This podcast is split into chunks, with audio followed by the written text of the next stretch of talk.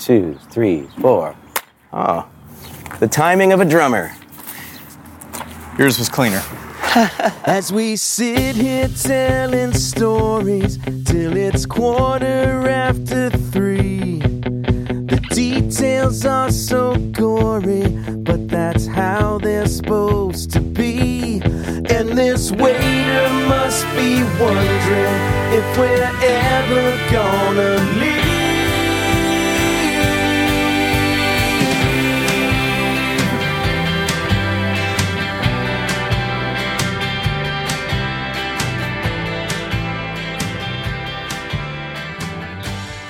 Greetings and salutations. I'm John Kim Fay, and this is Talking at the Diner, the show where musicians and other creative, interesting people tell me their stories at the diner of their choice. I haven't had a duplicate diner yet, and here we are on episode 11. That's right, episode 11, which means we are creeping up on a year of doing this podcast as one of the many uh, tentacles of the JKF Patreon media empire. Speaking of which, if you are already a patron, thank you from the bottom of my heart for your support. As I get ever closer to releasing my long awaited memoir, The Yin and the Yang of It All, your support is more important and helpful than ever because I'm really working hard to be able to share my story, and this includes not only getting the hardcover book into existence, which is currently in the trusted hands of a veteran typesetter, by the way, um, but I also have to dedicate most of this coming summer to recording the audiobook and developing a stage adaptation of the memoir to serve as the touring vehicle once this 350 page tome is out into the world. So please believe me when I tell you that every ounce of your support is very needed and very appreciated.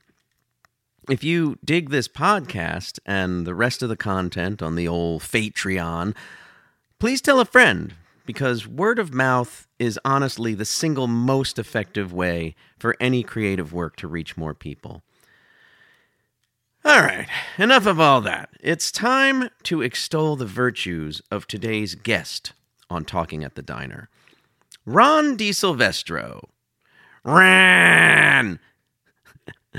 Ron is uh, one of my very closest friends from the Philadelphia music scene, in part because I have worked with him in several different capacities over the 20 plus years I've known him. Uh, the man does so many things at a high level. A lot of people know him as a go to record producer. He started out recording in a home studio way back in the, the aughts when he was the producer engineer on the 2009 Ike album, Tie the Knot with All That You Got, one of my old band's most loved records. He soon after became the house engineer at Forge Recording in Oreland, PA, where he produced a ton of indie and label artists, and would sometimes bring me in as a co producer for new artists who I would assist with songwriting or vocals or whatever they needed. Ron's production company, RDS Music and Media, is about to take up residence at Studio 4, a studio owned by Philly legend Phil Nicolo, who has worked with artists like the Fugees, Lauryn Hill, Urge Overkill, Bon Jovi. He was also the producer of Ike's album In Real Life. Ron is also one of the area's top drummers. He's an honorary member of my solo project, Those Meddling Kids, We've played together in bands like the Awesome Bros and the Jane Anchor, and he is currently behind the kit in an uber successful Chris Cornell tribute band, Super Unknown. Jesus Christ, Pose. This introduction is getting way too long at this point. So allow me just to summarize Ron DiSilvestro. Drummer, producer, recording engineer, mix engineer, mastering engineer, arranger, professor, production company owner, music school owner, photographer, husband and father, lover of the Jerky Boys. oh, uh, yes, my dear friend who makes the tasty spaghetti sauce with the good tomatoes from New Jersey. Jersey fresh, as they say. Ah, my I still got it with my Sol Rosenberg impression. Anywho, without further delay, please enjoy this conversation with Ron DiSilvestro right now on Talking at the Diner. Everything is on the table when we're talking at the diner. I hope you're hungry. Oh, I'm hungry. I deliberately did not eat. You've been saving yourself? Yes, Excellent. because the caloric intake is gonna cover breakfast and lunch. It's Gonna be high. yeah, going on the high side. Nice. The Moonlight Diner. Here we are. All right. Do you seat yourself here? No, she'll be out in a second. I usually come here. This Are you a my regular? favorite. Yes, I am. Oh, okay. 14 years of uh, working down the street. Nice. Spent enough time in this place. A lot of uh, ideas were born in this diner, Yeah? actually. I noticed they keep rather large bottles of hot sauce on the counter. Yes, yes. Red Hots. This is exciting. Yeah. Speaking of the Red Hots, I saw Clint. Where? At Dobbs oh, last so night. how's it been going down at Dobbs? Is a When you're so tied in with, like, let's just call it a previous administration, it's interesting to kind of go back to a place where, you know, you're you're not anybody. You know what I mean? You're just, uh, and it's cool. I mean, I I go to lots of places as a civilian. right, right. but um, it's just a different feeling. And it was certainly a different feeling playing it as well. But it was cool. I mean, Right. I love everybody who like played that show last night, and it was super fun. I, I had a blast. What are you gonna get, Rand? well, as I said, I'm um, You got to fill two. Uh, two I'm meals. going for it today. I'm swinging for the fence. I'm gonna do like a Swing. I think I'm gonna do a Reuben. They're really good here. Yeah, nice. So how are you feeling? I'm feeling good. You're. Uh, I mean, it, it always appears to me like your life is in a whirlwind position, just because you're you're constantly like growing, and when you started super unknown, like you were still doing white limo a mm-hmm. lot too. Yeah. So it be it, it was very interesting how like that like the the Chris Cornell thing kind of like became like more in focus. Yeah, I mean, and you know, White Limo had an amazing run, and we actually met Jason, you know, on tour when he was still doing like the open, uh, when he was still playing like acoustic to open the show. And uh, after a couple beers one night somewhere in Virginia, I preemptively committed uh, our band White Limo to be his rhythm section. I might have threatened him a little bit too that I pretty much would cut anyone that tried to uh, get in, get in line. I heard that you threatened. I Well, think uh, it works. Tom Tom Laskis was talking about that a little bit the other night. Well, it's the same thing that happened with White Limo. I pretty much decided that they were in it and they, they had no choice in the matter. So, Oh, so yeah, you're, but um, you make a good dictator, Ron. yeah, we know I'm working on it.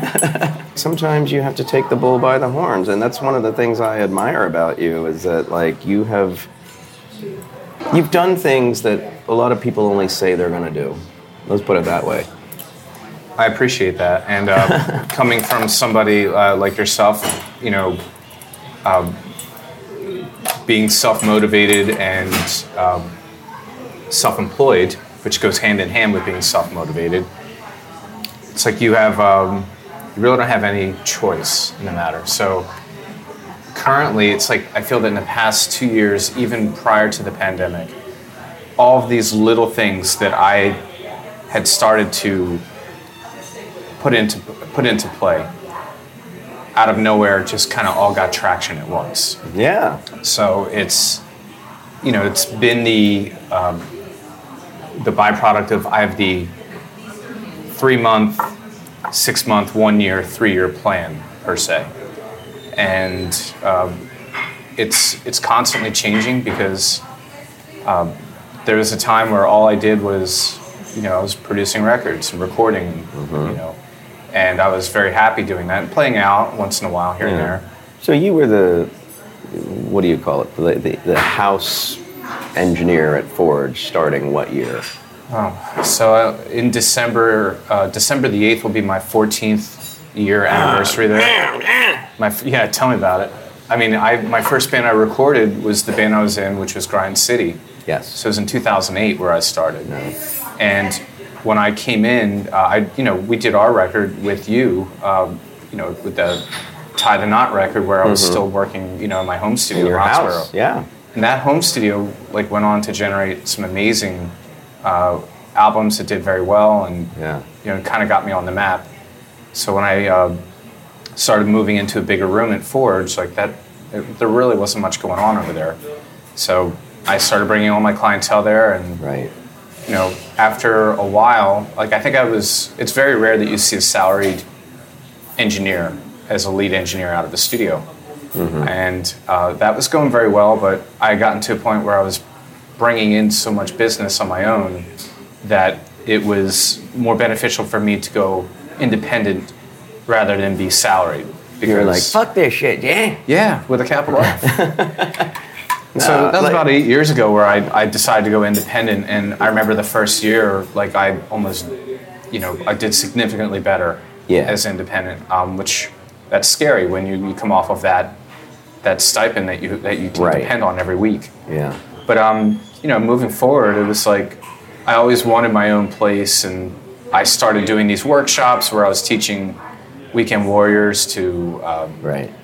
you know, maximize the results from their home studios that they spend a lot of money on and have no idea how to use it. Yeah. Hosting clinics, and uh, that led into the start of uh, the school that I started, which is uh, RDS Music and Media.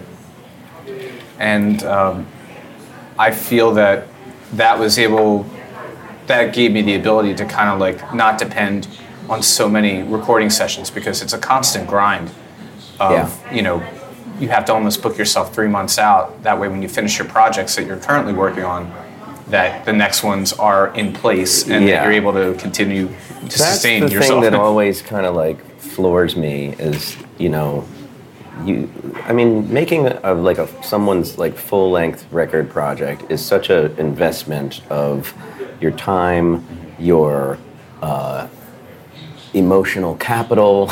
No yeah no you know you've worked with a lot of artists who are they're a handful.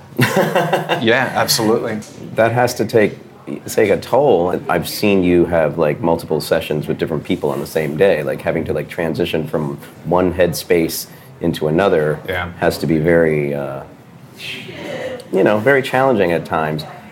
It's amazing to me like to think about how far back you and i go Yeah. a lot of people who i encounter uh, you know who i've only met you know recently like who also know you they're like, "Oh, do you know Ron? Like, how did you know? Like, how did you get to to work together on this or that?" And you know, it's, I know that filthy prick That's what I'm saying. You have no idea. back You have no idea. I. It's really cool, you know, because it's what did we meet in like '98 or '99, probably. I, I might even say 1997 because I moved back to this area from West Palm Beach Right. So in you were in 96. I was here- Florida because so- you yeah. were in a band Yes. that had a deal. yes Talk a little bit about that because that like oh it was um, I want the full backstory here. Well, I was um, living in West Palm Beach, Florida, and started playing in this band that actually stole me for another band. So you had moved down there specifically to play music? Were you? No, I was or- actually I moved down there uh, when I was in high school. I moved in with my, my dad to live with my dad. Okay. Went through high school, uh, got out of high school, and actually went through Marine Corps boot camp. Wow. Got out, and I sustained an injury in boot camp that was like a career-ending injury with my right knee because they have a, you were 4F, yeah? Yeah, man. so uh, I spent maybe about a year. Was that very devastating to you? I mean, It you, was. you obviously really, you know, nobody goes into the Marines half-assed. Like you got to want it. yeah, well, and ironically, the I went in for music. I auditioned when I was a junior in high school. Uh, the Marine Corps band, the uh, the field unit, wow. uh, the um, not the it's called the Commandant's Own. They're like a marching band that accompanies the silent drill team. Wow. They're based out of 8th and I in Washington. So I went and saw them, and my band director's like, you should go out and audition. They, they hold these auditions in different sequences over the next year. Wow. And they only select X amount of people per year to, to make the slot, but That's you wild. still have to go through boot camp. You have to be a Marine per se. Mm-hmm. So my whole family, like my dad, my uncles, they were in they were in the Marines. So I decided I'm going to do it, and like you get meritoriously promoted because it's such a prestigious uh, uh, MOS or a job for the Marine Corps. Right. So What's I mean, MOS? uh, military uh, occupational specialty. So Okay. basically your job, your job, yeah. Nice. And um, so I made uh, all the auditions. I got selected, went through boot camp, went through Marine combat training, and that's when I got hurt. Oh. And so I got home, and I was like, "Oh, my entire trajectory has been changed because you know I'm back home in West Palm." Started going to like community college, and I was bartending, and I got into this band, and it was like you know the height of the grunge thing when it was happening. So we Yeah. we sounded very Pearl Jammy, I guess you would say. Yeah. Um, Awesome band. What was the name of that band? They were called Black River Circus. Oh, okay. So we ended up uh, going out on the road and doing a tour, and ended up in um, Philadelphia uh, after uh, we had an opening slot for 10,000 Maniacs at um, Wildwood Convention Center. Really? While we are in Wildwood, um, that's pretty. That's a pretty grungy opening act for uh, ten thousand well- Maniacs. How did that go over? well, actually, we ended up being the headliner because 10,000 Maniacs pulled out. oh, They ended up like disbanding. how fortuitous! Right. My father was signed to Capitol Records, and he like he's from Wildwood, New Jersey. So they did this whole like homecoming and story on me, you know, because uh, you know the DiSilvestro name's pretty well known in Yes. in Wildwood. So they had this whole to do about everything. Um, we played the show, and we ended up going in the studio with David Ivory, who coincidentally, Dave. yeah, we we know Dave. I coincidentally uh, teach with him at Montco right now, Yeah. community college. Another thing you do. You should. We should probably just have like a bullet points thing of like, Oh, yeah. what does Ron do? Well, let's see. Make records. I teach uh, production and uh, career counseling, consulting for, uh, you know, ambitious people that are trying to do this in their field. I teach at a community college. I teach at a high school once a week, and I tour in Super Unknown. And I rock. I'm a dad. So I rock the cradle of love.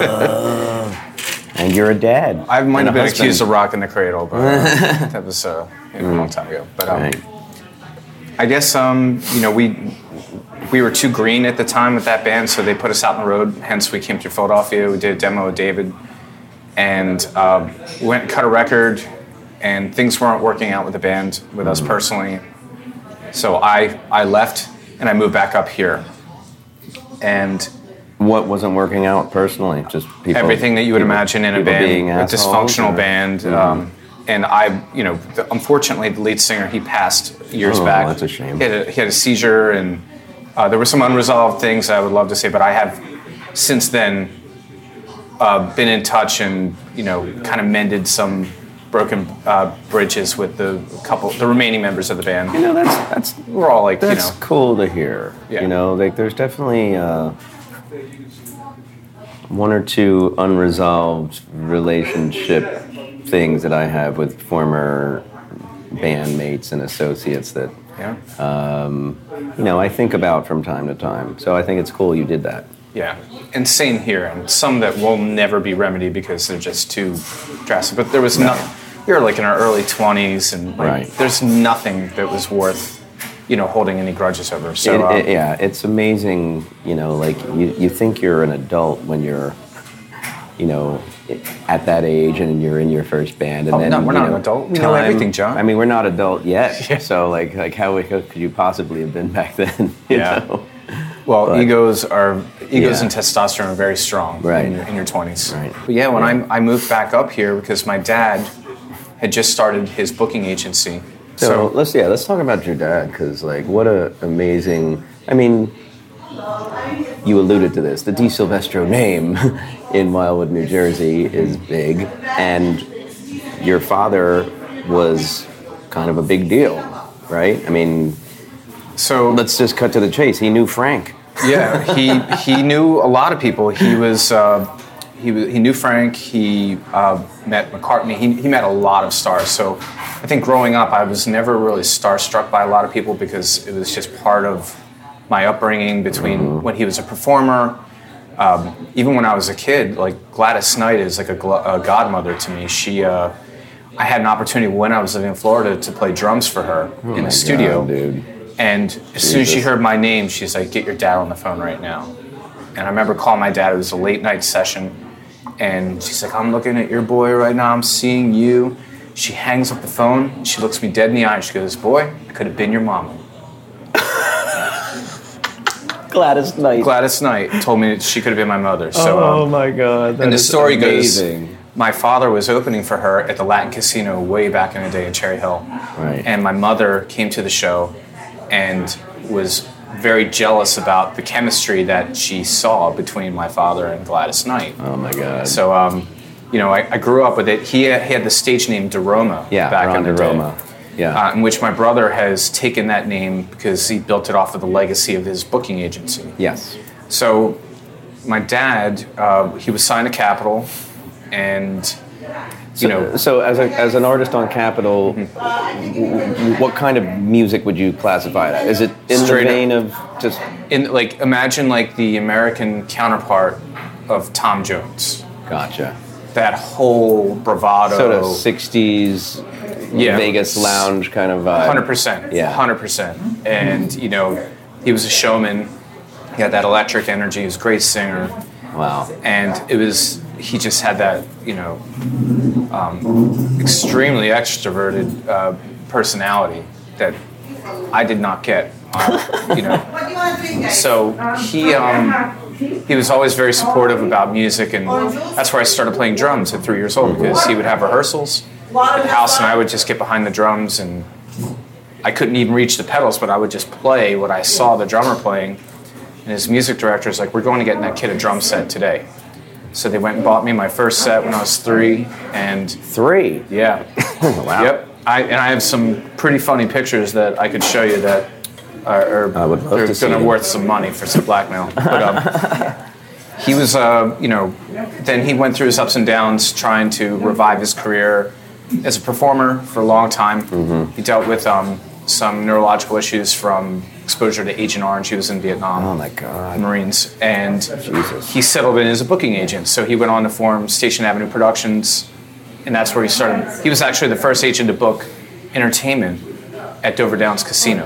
Really? So he was booking lounge acts, and then within two years, he was working with Wayne Newton, Gladys Knight, Kenny Rogers, like all these And that's AAA very close to like Dover Air Force Base, so maybe like a lot of the military guys would go check out the show. Absolutely, and stuff, I mean, they used to book out. Uh, they used to build the stage inside the grandstand that overlooks the racetrack, so they would have you know capacity crowds in that place. It's amazing. And uh, you know, he, uh, it's, it's weird, not weird, but ironic that we're bringing him up because today is the eighth year of his passing. Oh my gosh. Yeah. Wow. So he um, he was always like very supportive of the music. My mother was very pragmatic, and I think she saw too much of my dad in me. Yeah. Which she was never as supportive. You know what I mean? A little bit of danger there. a little bit. She's like, I remember calling her and saying, "Mom, you know, I just we just signed a record deal. We're going on tour. We're going to do a huge record and cut a video." And it's like, she's like, "What are you going to do about your day job?" It's I, I, I'm a bartender. You know. It's like, "What-" Exactly. That's So- really interesting. The dynamic between you know like having your father just I mean being like the the the sort of like the template and the blueprint for Mm-hmm. you know this is a this is a music this is a career in music Yes. and in the music industry and you know you're you're following in his footsteps in so many ways and then you have s- sort of on the other side of it like your mother is very kind of concerned Yeah. for you Well, like fortunately, I got the balance of both because my dad also gave a great template of what not to do, you know, in business. Because he he was a he was a hustler. Let's just put it that way. Yeah, you know, well. the guy is a self-made was a self-made successful person that Mm-hmm. had it all, lost it, made it back again many a time. Yeah. My mother was the slow burn where she was a single mom as a secretary with two kids that went on to buy the company that she worked for and become a very successful business uh, and corporate interior designer. Wow. So That's- very like tight to well, the so- vest and conservative about you know everything. Just Yes, but both parents entrepreneurs essentially. exactly. You know, and that I'm sure that that gives you like a certain uh, confidence in yourself to be able to do it and you know, it's almost like, well, the family business is to be in business for ourselves, Right. yeah. which is awesome. You it's know? the truth and um, coupled with the fact that you know i have no education so this is all that i that i this is what i want to do. This is mm-hmm. all I, all know how to do. So i made it a commitment to if i'm going to take this risk for myself and and you know and go for the things that i want to do and live the way that i want to then that's why it was nose to the grind for so many years even to this day where it's this mentality of like even though there's so much so many good things happening, so much success happening. All the hard work is paying off, and it's running. Everything that I built is functioning correctly, and it's there's safety there. The fear is that it could dry up at any second. So that's the motivating factor every single day. That like I ne- I've not taken my foot off the gas. Right. You take So- take the opportunities that make sense because there's a quote that I always used to say from uh, this. Did you ever see the movie uh, The Hotel New Hampshire? Are you familiar with the No, movie or the book? it. So it's that. written by the same person who wrote The World According to Garp. I know that. It was the follow up. So this is this is a movie that was one, it was one of those uh, movies that was on like HBO back in the '80s. So like if you had access to HBO, you watched the movie like 60 times in like the two months that it was on. Right, And that's right. I, be, I was just obsessed with it, and it was. Um, who was in it? So it would starred like uh, Beau Bridges. I don't know if you remember that Oh, yeah. actor. Yeah. So the character uh, Wallace Shawn, he's the guy that says this quote, and he says, "You take every opportunity you're given because one day the opportunities stop." it's the truth. And even as a teenager, like that stuck with me, mm-hmm.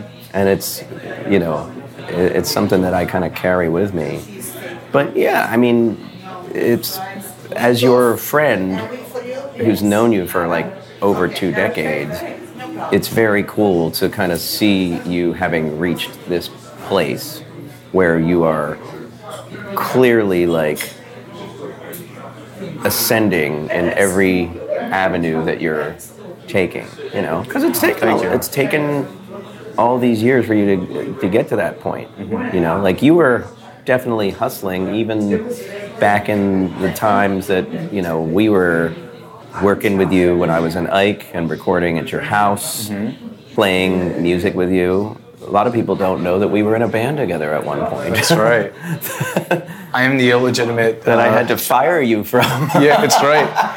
I, I was anchored by the Jane Anchor. Mm-hmm. That was, uh, as a matter of fact, I just found that CD. Um, oh, you found it. Yep, Good. and uh, there's a mutual friend of ours. It's Steph's former neighbor, and when I first met him, he was like talking to me about all these local bands. He's like, "Have you ever heard this band called the Jane Anchor?" And I'm like, "Motherfucker!" it's like, matter of fact, I have. yep, That yeah, was, both. Uh, that was both like one of the most uncomfortable. Like so, like I, I don't even remember the circumstances. I just think that like probably your other commitments were That's preventing exactly you what it was. from you know dedicating the time and and you know uh, just for context, this was not my band. This like we were both backing up a friend of ours, Mm-hmm. Yeah. Carol Lafty, who Yeah. was the songwriter and the you know it was her band and we we played with uh, Joanne Schmidt who was your friend before she was my friend Yeah, that's you know crazy. you you two played in bands together Yeah, like, um, as a matter of fact, that band Corey Yeah. was one of the first bands that I got involved with when I moved back from Florida. okay And Scooter was the drummer at that time, Yes. and they were showcasing up in New York. And my father's attorney, Michael Gentlisk, was the one that reached out to me and said, There's Mikey DeGent. We call him Mikey DeGent. I am Facebook friends with that guy. He's he's Yeah. he's the best. Nice. He was my father's counsel for years, and um, Mikey when, DeGent. when I first moved up, he was like, "Ronnie, there's this band. Um, I know you just got here, and but I was just like trying to start new and everything like that." I went up and um, in the van with them. It was like a seven o'clock on a Tuesday. Oh, it's a good slot. Yeah, it was packed. It was all industry, and I watched them play, and I was like, "This band is amazing, and they've got their shit together. This is." I could do this. You know, I was coming from more of a hard rock background, but I really wanted to play for this So band. this is everyone who eventually was in Stargazer Lily, except Yes. for Jim, probably. Right. Joanne was playing bass. Um, guitarist and Sue Oh, and Steph. it was Steve. It was Steve. Blue yeah. Bot. That's right. That's Yeah, right. Steve Margolis. Yeah. So um, after that show, I went and had a couple of rehearsals, and my first technical show was a showcase at Studio Four, in which I first met Phil Nicolo. See, all of the that's so cool how all the threads start somewhere. And wait till I tie that thread out. in, like with I'm making an announcement today regarding Studio Four and Phil Nicolo. Oh, that's happening today. That's yeah, yeah. Um, part of the whole growth thing that's happening right now. so what's the announcement with Phil Nicolo? Well, Phil and I have had, uh, as again, my history started from that first night of meeting him, performing, all the way through um, when I was in the band Head, and we did our, our breakout record with him at mm-hmm. Studio 4, and he produced it. And right around that time is where I, I, I taught myself how to record and engineer and all that stuff. Like somewhere around like 1999 is when I started because Yeah. the band Head used to be called Tantra, Yep. had their own recording studio. So I would get done my shift at work, 11 o'clock at night, go in there and start plugging in microphones and So at first you're just self-taught as an engineer. 100% self-taught. So um, really got into it, and when we started recording with Phil, I asked him if I could come in early and help him set up because I had taken an interest in this. Wow. So he, by far, has been one of my strongest influences as like a mentor, as a professional, as a business person. The way that he works with artists and the psychology and his technical ability as a producer and as an engineer, all the way to how he runs his business and his business ethics. I mean, he's sort of like the like the Godfather producer from this area. You know, him and his brother Joe were Joe, the yeah. Mm-hmm. Butcher Brothers. They produced what, like all those great hip hop acts from the '90s. So like the Fugees. Uh, who else did they do? Like they did uh, Lauryn Hill, uh, he did Kris Kross. Crisscross. and then you know Phil was a mixer that like he worked on um, with Aer- I think he's multi-platinum with uh, Aerosmith, Bon Jovi, Anthrax. He, he produced, recorded, and mixed the um, Dishwalla album with Yes, Counting Blue did. Cars. Mm-hmm. And, you and know, a little record called "In Real Life" by Ike. yeah, you might have heard it. You heard that one? Yeah, Yeah. And well, one of the reasons, like one of the reasons that I was very drawn to Phil and Joe also was their production on "Saturation" by Urge Overkill. Oh, Urge- oh, absolutely. That's like to this day remains one of my favorite guitar rock albums of the '90s. Hundred percent, and he still is like getting, like they both get inquiries for business just off of that record alone. Still, Yeah. so Yeah, that's quite a, a mentor for you to have. Yeah, no, no doubt. I mean, and you know, as a tech person, like he's got a Neve 8038 console. There's only a couple in the world, and mm-hmm. you know, he's just known for getting like these incredible sounds, and he's not the producer that's gonna chop up every little in, like every little hit on the drums and quantize it. He's more about getting you so comfortable that you perform in ways that you never thought were possible. Yeah, So that that resonated with me, and to this day, I mean, yeah, it's important to, you know, produce things that are, you know, very tight and clean sounding. And sometimes it does require editing, but it should be started with uh, how you make the artist feel, getting them comfortable, and just being a good photographer to catch the best performance of a lifetime. well, you know, later on, Yeah, so. because my recollections of working with him on in real life are, well, first of all, he really like went to bat for us to record on analog. Tape, yeah, we did the tape. same. Yeah. And I have to have your shit at, together. At the time, there was like a worldwide tape shortage or something going on. So like the reels were like ungodly expensive. Yeah. So there was that kind of pressure within the band, like you know, don't fuck around. Exactly. when you say he like gets the performance out of everybody because he just makes everybody so comfortable. He's he's a funny son of a bitch. Mm-hmm. Oh my god, his stories. His stories He's a storyteller, you know, like Uh, just you know, and you and I like sort of like inhabit him a lot when we're working together in the studio. Like John, just- there's so many times I find myself almost like I'm imitating Phil Nicolo. yeah, Especially how passive aggressive he gets when like musicians are so excited. They come in with all these instruments, you know, and they're like, "Hey Phil, what, what do you think of this pedal? And look at my guitar, blah blah. blah. Should I do this? What you got there? What, what's that? Is that a guitar? Ooh, is that? Are those strings?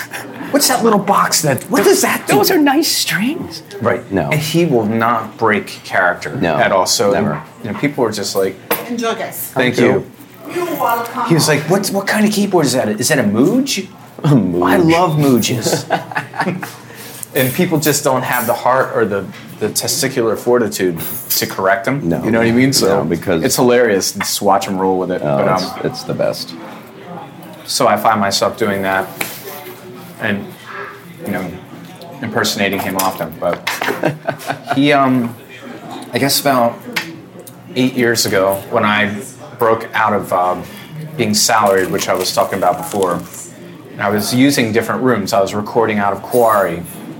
Um, studio. Where's Where's Kawari? Quarry is like right over, um, right by you, uh, over in Jenkintown. You know, um, when you go over the bridge where the train station is, it's like out that way.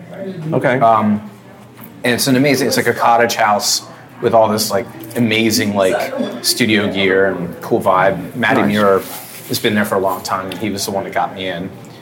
Then um, I was like, well, I've always wanted to record and produce out of Studio 4 because they have the big room and they have the Neve console and they have an SSL in the mix room with like all this amazing outboard gear.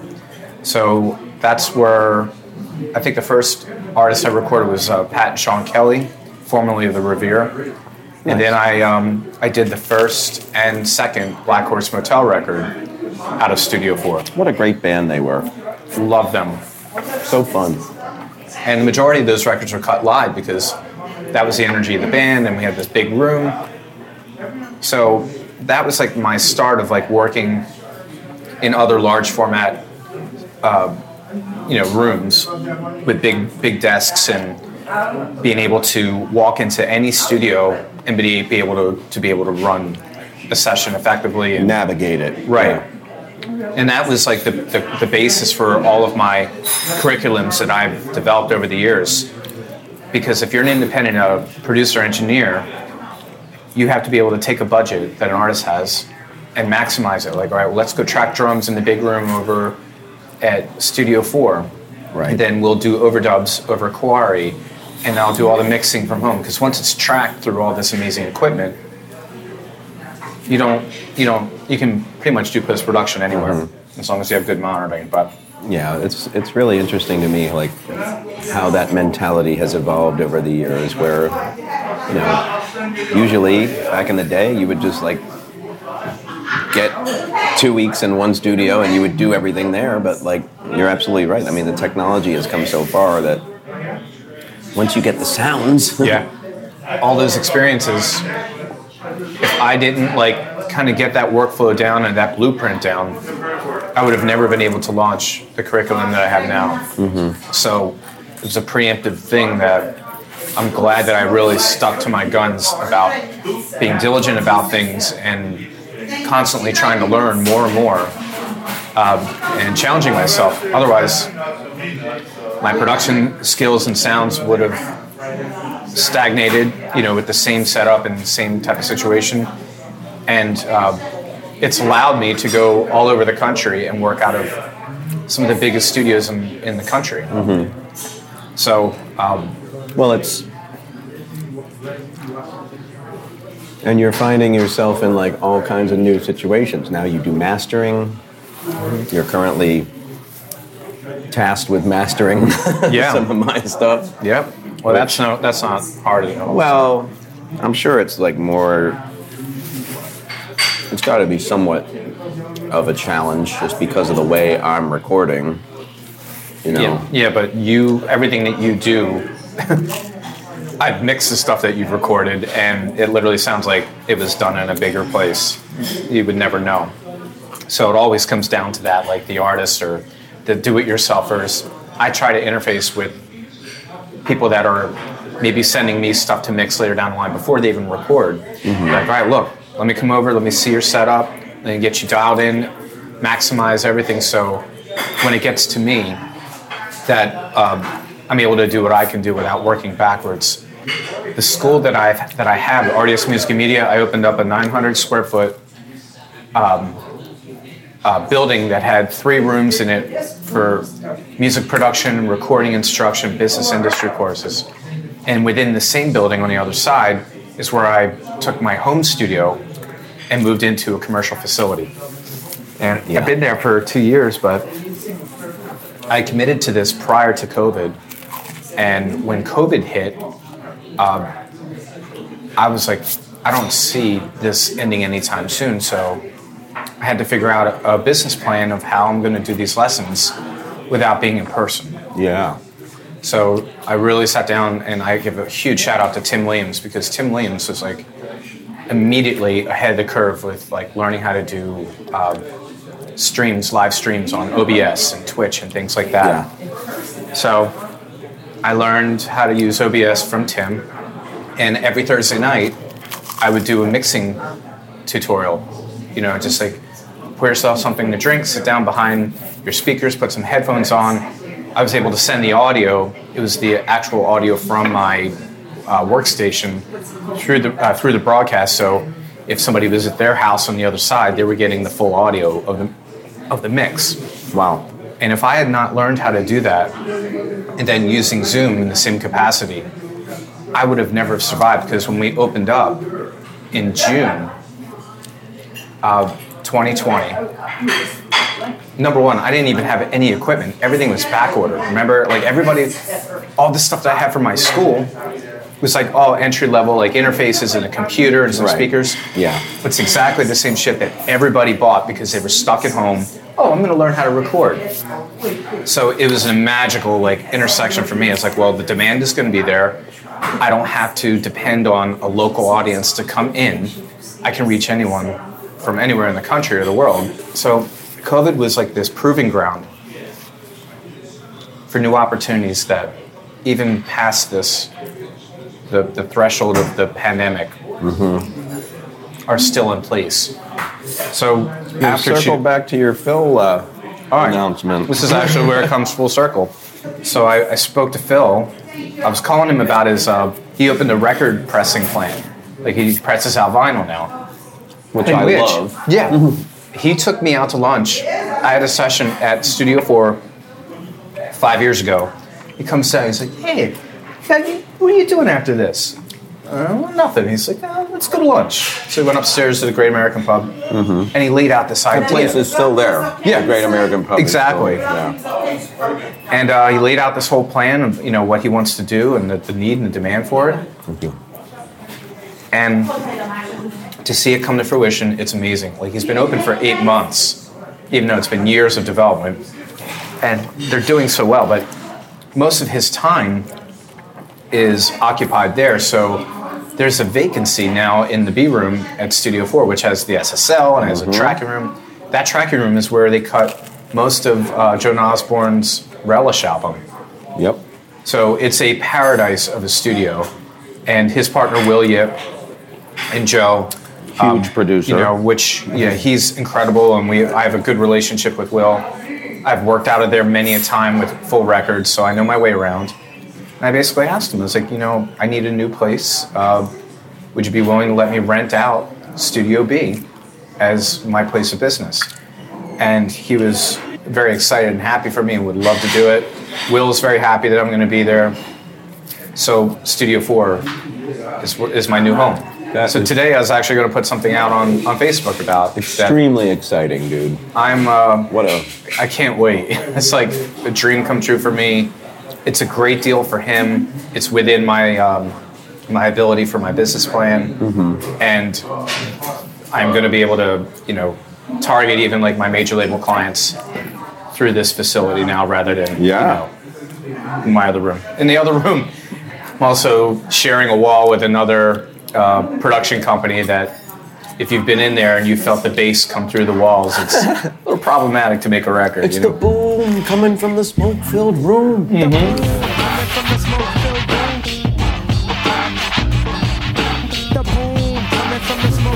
So,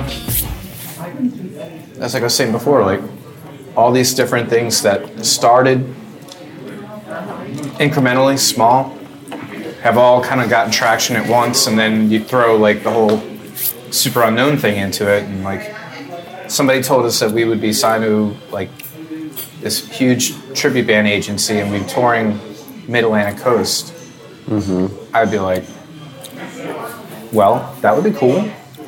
I didn't Well- expect it, um, but you know, it's. I mean, that's I- something I, can't turn it down, so I am going to go to the grind on it. So Yeah, I mean, I'm probably the last person that you would think of to be like, yeah, I'm a fan of a tribute band. I mean, Soundgarden is very close to my heart. The Caulfields were signed to A&M, which was the same label they were on. I remember getting my free label comp copy of Super Unknown the week it came out. it's awesome. I mean, the, the guys in the band, like, we got together the other night and they told me something that I actually never knew. Uh, like, we did a label showcase once we were on the label, like, out at, like, the Troubadour or something in LA. And they were like, yeah, and the guys from Soundgarden were there. They came up and they were like, oh, we love you guys and this and that. I was like, nobody ever told me that.